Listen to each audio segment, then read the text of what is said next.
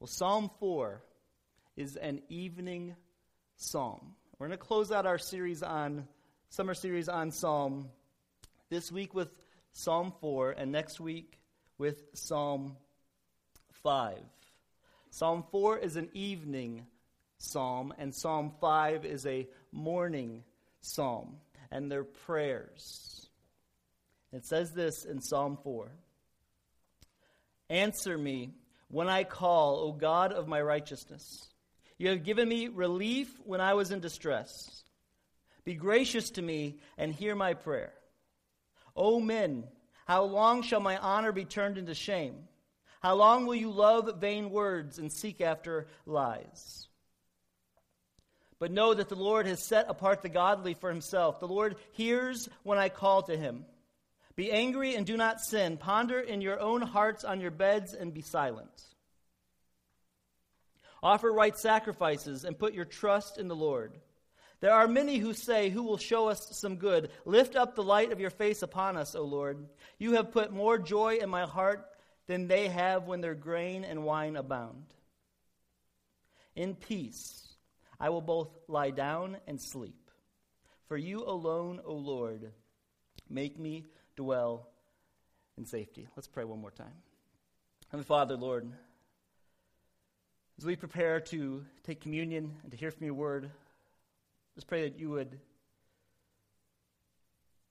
make the words of my mouth and the meditations of our hearts acceptable in your sight. Remove every distraction and encourage us in your word and help us to respond to it. In Jesus' name I pray. Amen. What was this is a psalm of David. This David wrote this. David wrote most of the psalms. And this fall, we're going to do a series on David. So hopefully, at the end, we'll feel like we even know David more when we come back to the psalms.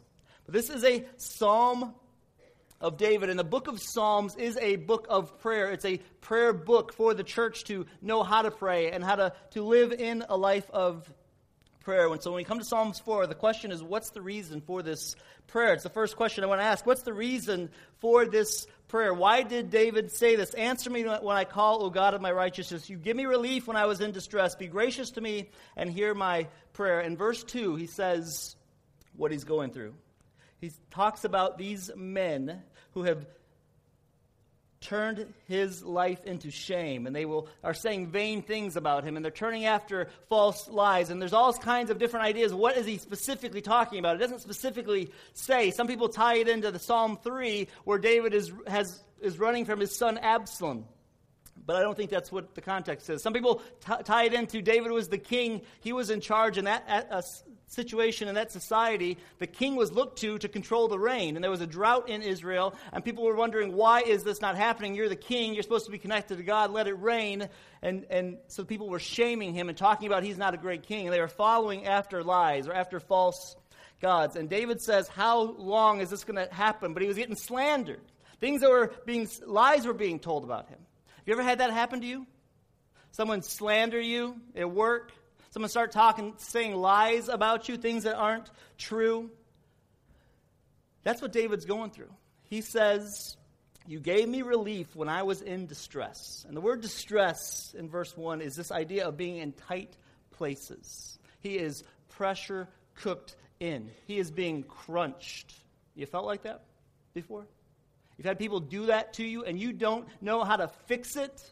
You can't fix it. Every time you try to fix it, it doesn't get better. This is the situation David was in. He was in a tight, pressured situation. He was being lied about, he was being slandered, he was emotionally getting beaten down, and there was nothing in his own that he could do about it. I don't know if you saw that video in Australia this week. It was all over the internet where this guy was walking onto the tram and he got his foot caught in the, the, situation and was stuck. The train couldn't go. And all these people just stopped and they pushed the train and he was able to get his foot out. But he was in a tight space. There was nothing he could do about it. He was in great distress. That's where David's at in this psalm. He needs help, and he can't fix it. But he prays an evening psalm.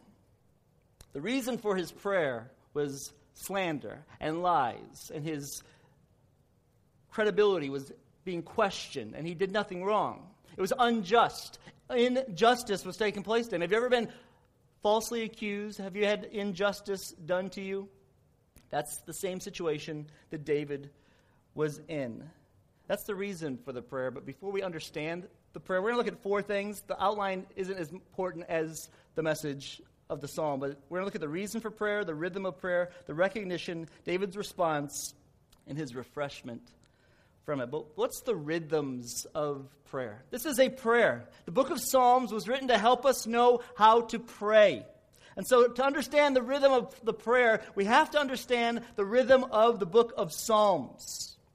And book of Psalms, Psalms chapter 1 and Psalm chapter 2 are introductions. They're introductions to this is the introductions to know how to pray and you relate to God. Psalm 1 is saying, You are a tree planted by the rivers of water. If you're a follower of God, if you're a person of faith, if you follow Jesus Christ, you are to be like a tree. You are meant for life. And then chapter 2 of Psalms is also an introduction. And it says, the first one is about man, that we were created to be about life, be like trees planted by rivers of water. And then the second psalm, if you read Psalm chapter 2, is about all about God and how God ultimately reigns, and he will reign in this earth. But then you get to Psalm chapter 3. And this is no accident, I don't believe, how it was lined up in Scripture this way. You get to Psalm chapter 3, and the first verse of Psalm chapter 3, after hearing that man is supposed to be made about life and being like a tree, and then Psalm chapter 2 is about God and how God is sovereignly in control, and the first verse of Psalm chapter 3, the first prayer in Psalm, says this O Lord, the first words, O Lord, how many are my foes? Many are rising against me. That's life. And so the book of prayer is written, the book of Psalms is written to help us know how to pray. There's a rhythm to it, that we were made for life. And that God is ultimately in control, but this world is broken. So, our reality, more often than not, is how many are my foes and the struggles. And most of my time, I feel like I'm in tight places. So, God, help me. And where can my help come from? That's the rhythm of prayer.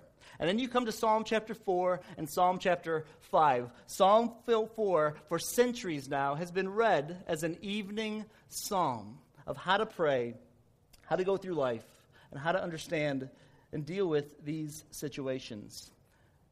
It's different, though. Wouldn't you think you'd put the prayer for the morning first and then the prayer at the end second? That's not what the Bible does. That's not what God does. That's not the rhythm of the book of Psalms. The rhythm of the book of Psalms is the evening prayer is first, and then the morning prayer.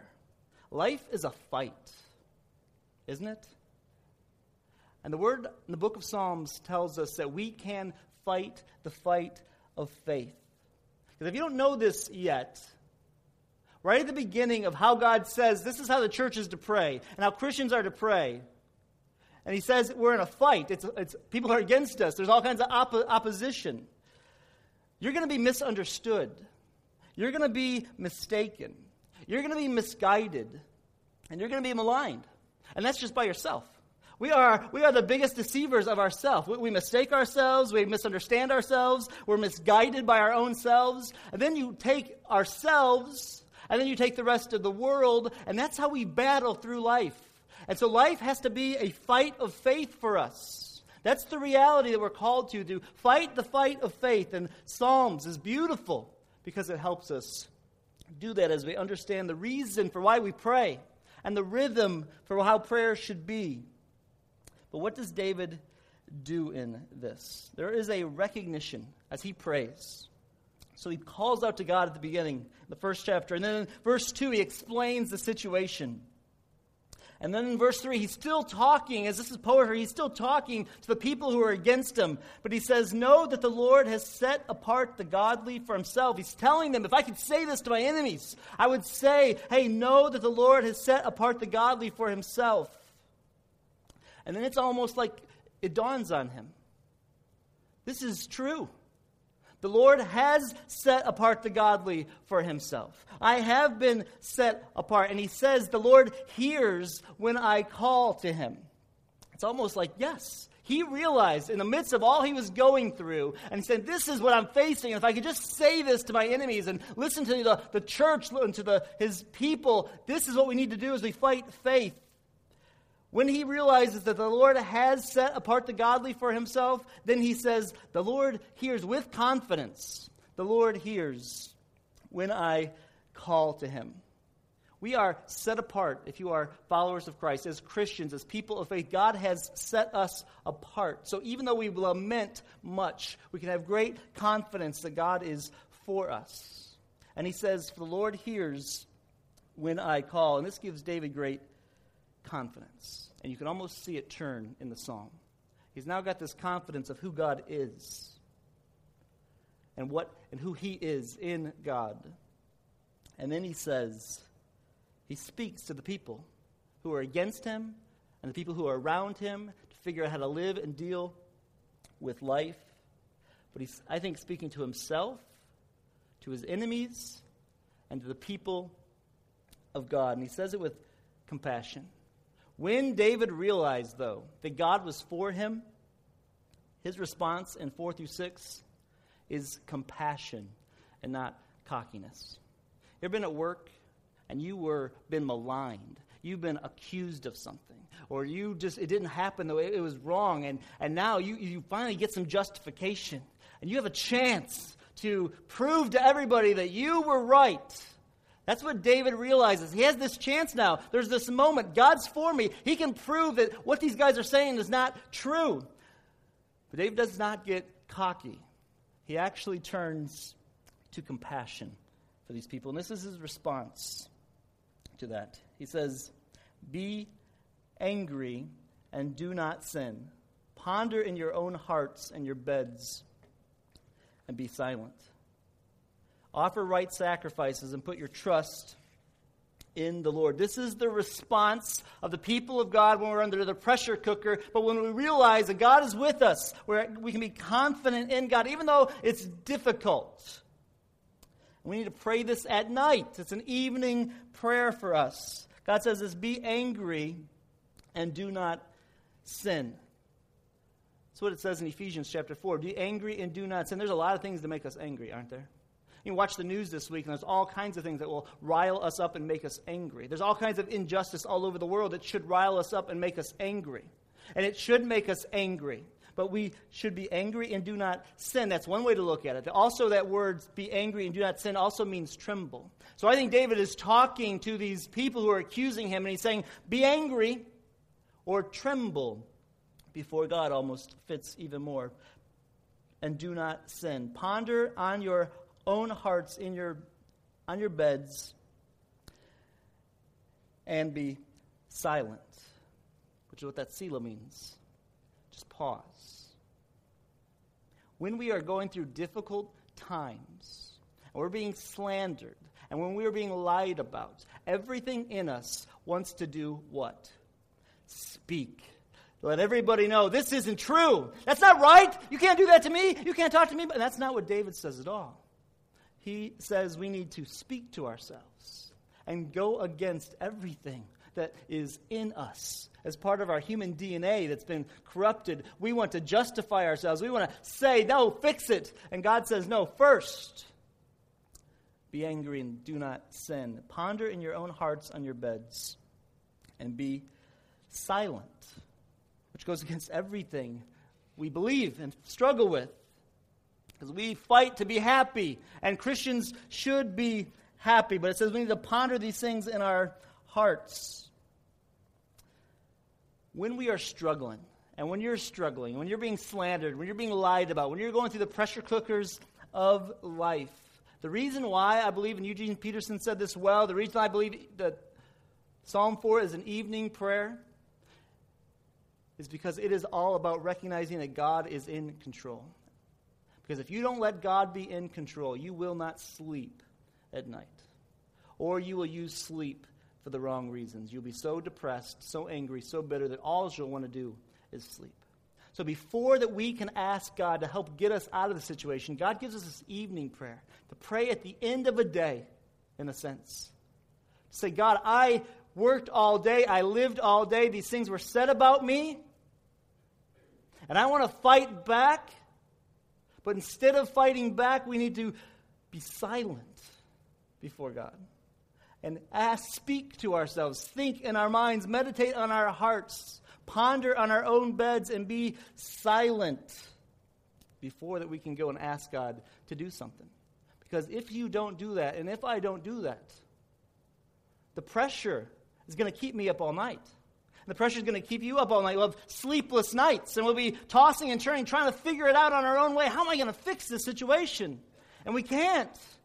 Or we'll just want to sleep so much and we can't. And God does not want us to live that way as Christians. He does not want us to have to live with sleepless nights, great anxiety. That's not what He says to do It says in Matthew 6 34.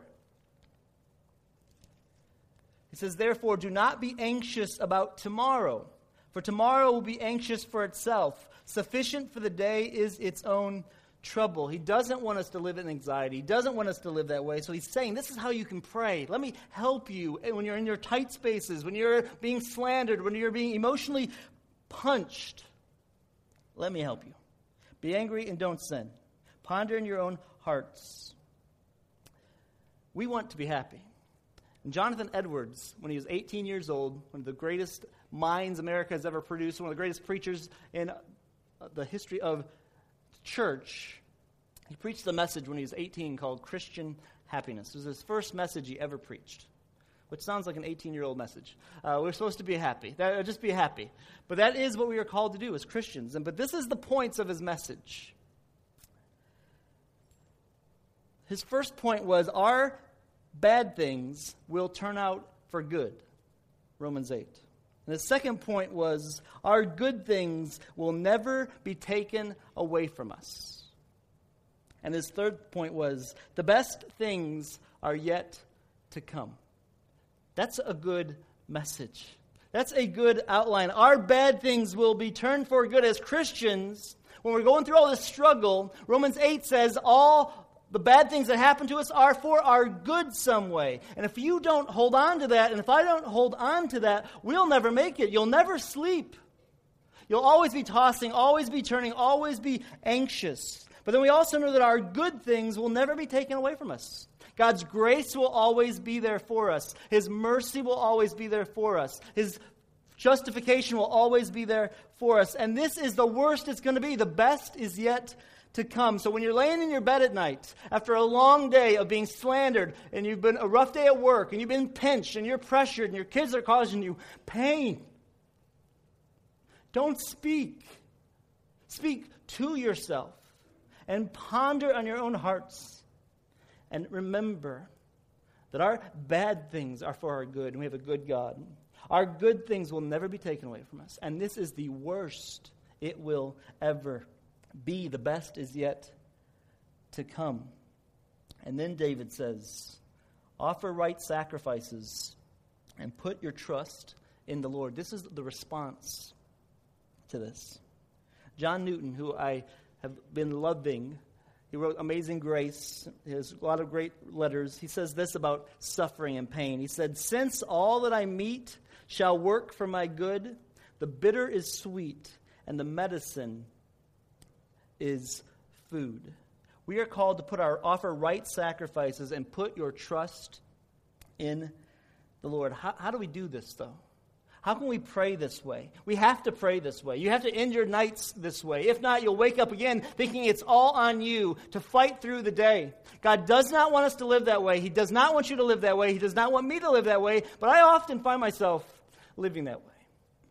Way too anxious way too nervous, way too frustrated. So before I can pray the morning prayer of God, do your will, we have to pray, God, it's your will that I'll follow. And your way, all ways, is what we're called to do in this prayer. It's our response. But how can we do this? What's the refreshment? How can this be good? How can this feel like diving into a pool of water and the world be gone and knowing that we're safe and protected? That's what David says in verse 7 and 8. You have put more joy in my heart than they have when their grain and wine abound. In peace I will both lie down and sleep, for you alone make me dwell in safety. What did David know that we can know David was absolutely confident that God heard him. And you look at David's life, and it's like, wow, how can that guy who lived that life have that much confidence that God heard him? He did. But it wasn't because of David. It was because of what he said in verse 1 Answer me when I call, O God of my righteousness. David said, God, don't hear me, don't listen to my prayer because of me. Because if you were if I got what I deserved, God, it would be your wrath and your anger, just the same with us. If we get what we deserved, it was, if it was based off our righteousness, if it was based off how you lived at work or how you lived that day, if God was going to answer your prayer, we'd all be in trouble. You would be in trouble. But it's not. It's not based off of our righteousness, it's based off of God's righteousness. So, how can we know that God hears our prayers. So when we lay down in the evening and pray through Psalm 4 and talk to our hearts that are all wound up, all tightened, all scared, all nervous, how do we meditate in such a way that we can let God's word soak through and we soften our hearts and we calm ourselves and not just our bodies at our rest, but our souls each night are at rest. It's by not trusting in your own righteousness, but trusting in Jesus' righteousness. Because Jesus lived the life we could not live. He went through all the pressures. He's been touched by every situation that we've been touched by, the Bible says. And Jesus prayed. But as Tim Keller pointed out, when Jesus prayed, God didn't answer his prayer. When Jesus was in the Garden of Gethsemane, and God, Jesus prayed, God, if there's some way for this cup to pass over me, then take it away. I don't want to be in this pressure cooker anymore. His human DNA, I believe, was fighting against his spirit. So much so, so much tension in Jesus that he sweat blood drops because he was under so much pressure. And he prayed out to God God, hear my prayer, remove this cup from me. And his father did not answer that prayer. He said, No. And Jesus accepted the cup of his death and the cross so that when we pray, the unrighteous ones can know that God hears us. The righteous one's prayer was not answered so that the righteous, the unrighteous prayers could be answered. It's not our own righteousness. We can come to God with great boldness and with great joy in the midst of great pressures, in the midst of great slander, in the midst of great persecution, so much so that we'll have joy. David says, You have put more joy in my heart than they have when their grain and wine abound. He is still under the pressure cooker when he wrote that. The, their, his grain and their, his wine has not abounded yet. That's why he's asking God, I'm still hurting. God, help me. Answer me when I'm called. Help me. But he knows that his confidence is in God, that it's not based on his righteousness, it's based on God's righteousness. And because of that, he has great joy as he waits. And as he waits, he says, In peace, I'll both lie down and sleep. For you alone make me dwell in safety. That's our hope. As we come to the table this morning, we are coming as unrighteous sinners, all week long we've struggled with our thoughts, our attitudes, our actions. But because of Jesus' sacrifice on the cross for us, we can come and God sees us as righteous and He hears unrighteous prayers. So when you take the cup and when you take the bread, it is a reminder to us that as you go through the pressures this week, to unwind your hearts at night, put your trust in God alone and be at peace, your body and your soul and ponder it, work at it, fight for it. It is a fight of faith. Satan doesn't want, to ha- you to have this. He wants you to stay anxious and worried at night. You have to fight for it, but it's offered to us because of what Jesus did. Jesus has conquered the obstacles for us to get to this point. We can fight for this daily and be at peace. The psalmist could be at rest because God reigns supreme, and so can we we can be at rest each evening and come to the end of a day where we've been slandered, we've been pressured, we've been kicked upon, we've been we just had the worst situation happen to us or and still fall asleep at peace, not just our bodies and our souls because of Jesus' righteousness for us. That's the gift of the gospel. Do you know Jesus? That's the kind of God we have. It's the kind of friend we have.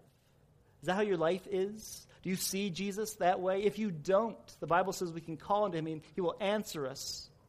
And you can have that relationship with him. And if you're a follower of Jesus, don't spend your time in anxiety. Pray through Psalm 4 each night, this week, every day, and ask God to let my body and my soul be at rest. Let me give up my desire for control and let you take control. Let me say it is you alone that makes me dwell in safety. As we take communion this morning, that's what we're being reminded. So we go out into this week again. We're being reminded that Jesus physically, literally, historically, and truly died for our sins so that we don't have to suffer the consequences of that. And we also reap the benefits that God hears us when we pray. So we can leave here with great joy because God reigns supreme.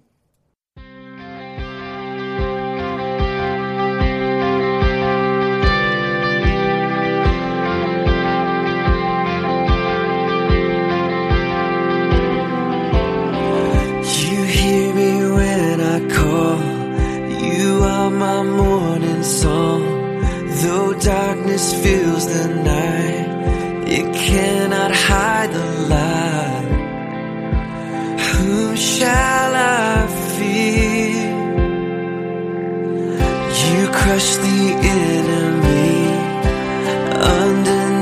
my feet. You are my sword and shield, though troubles linger still whom shall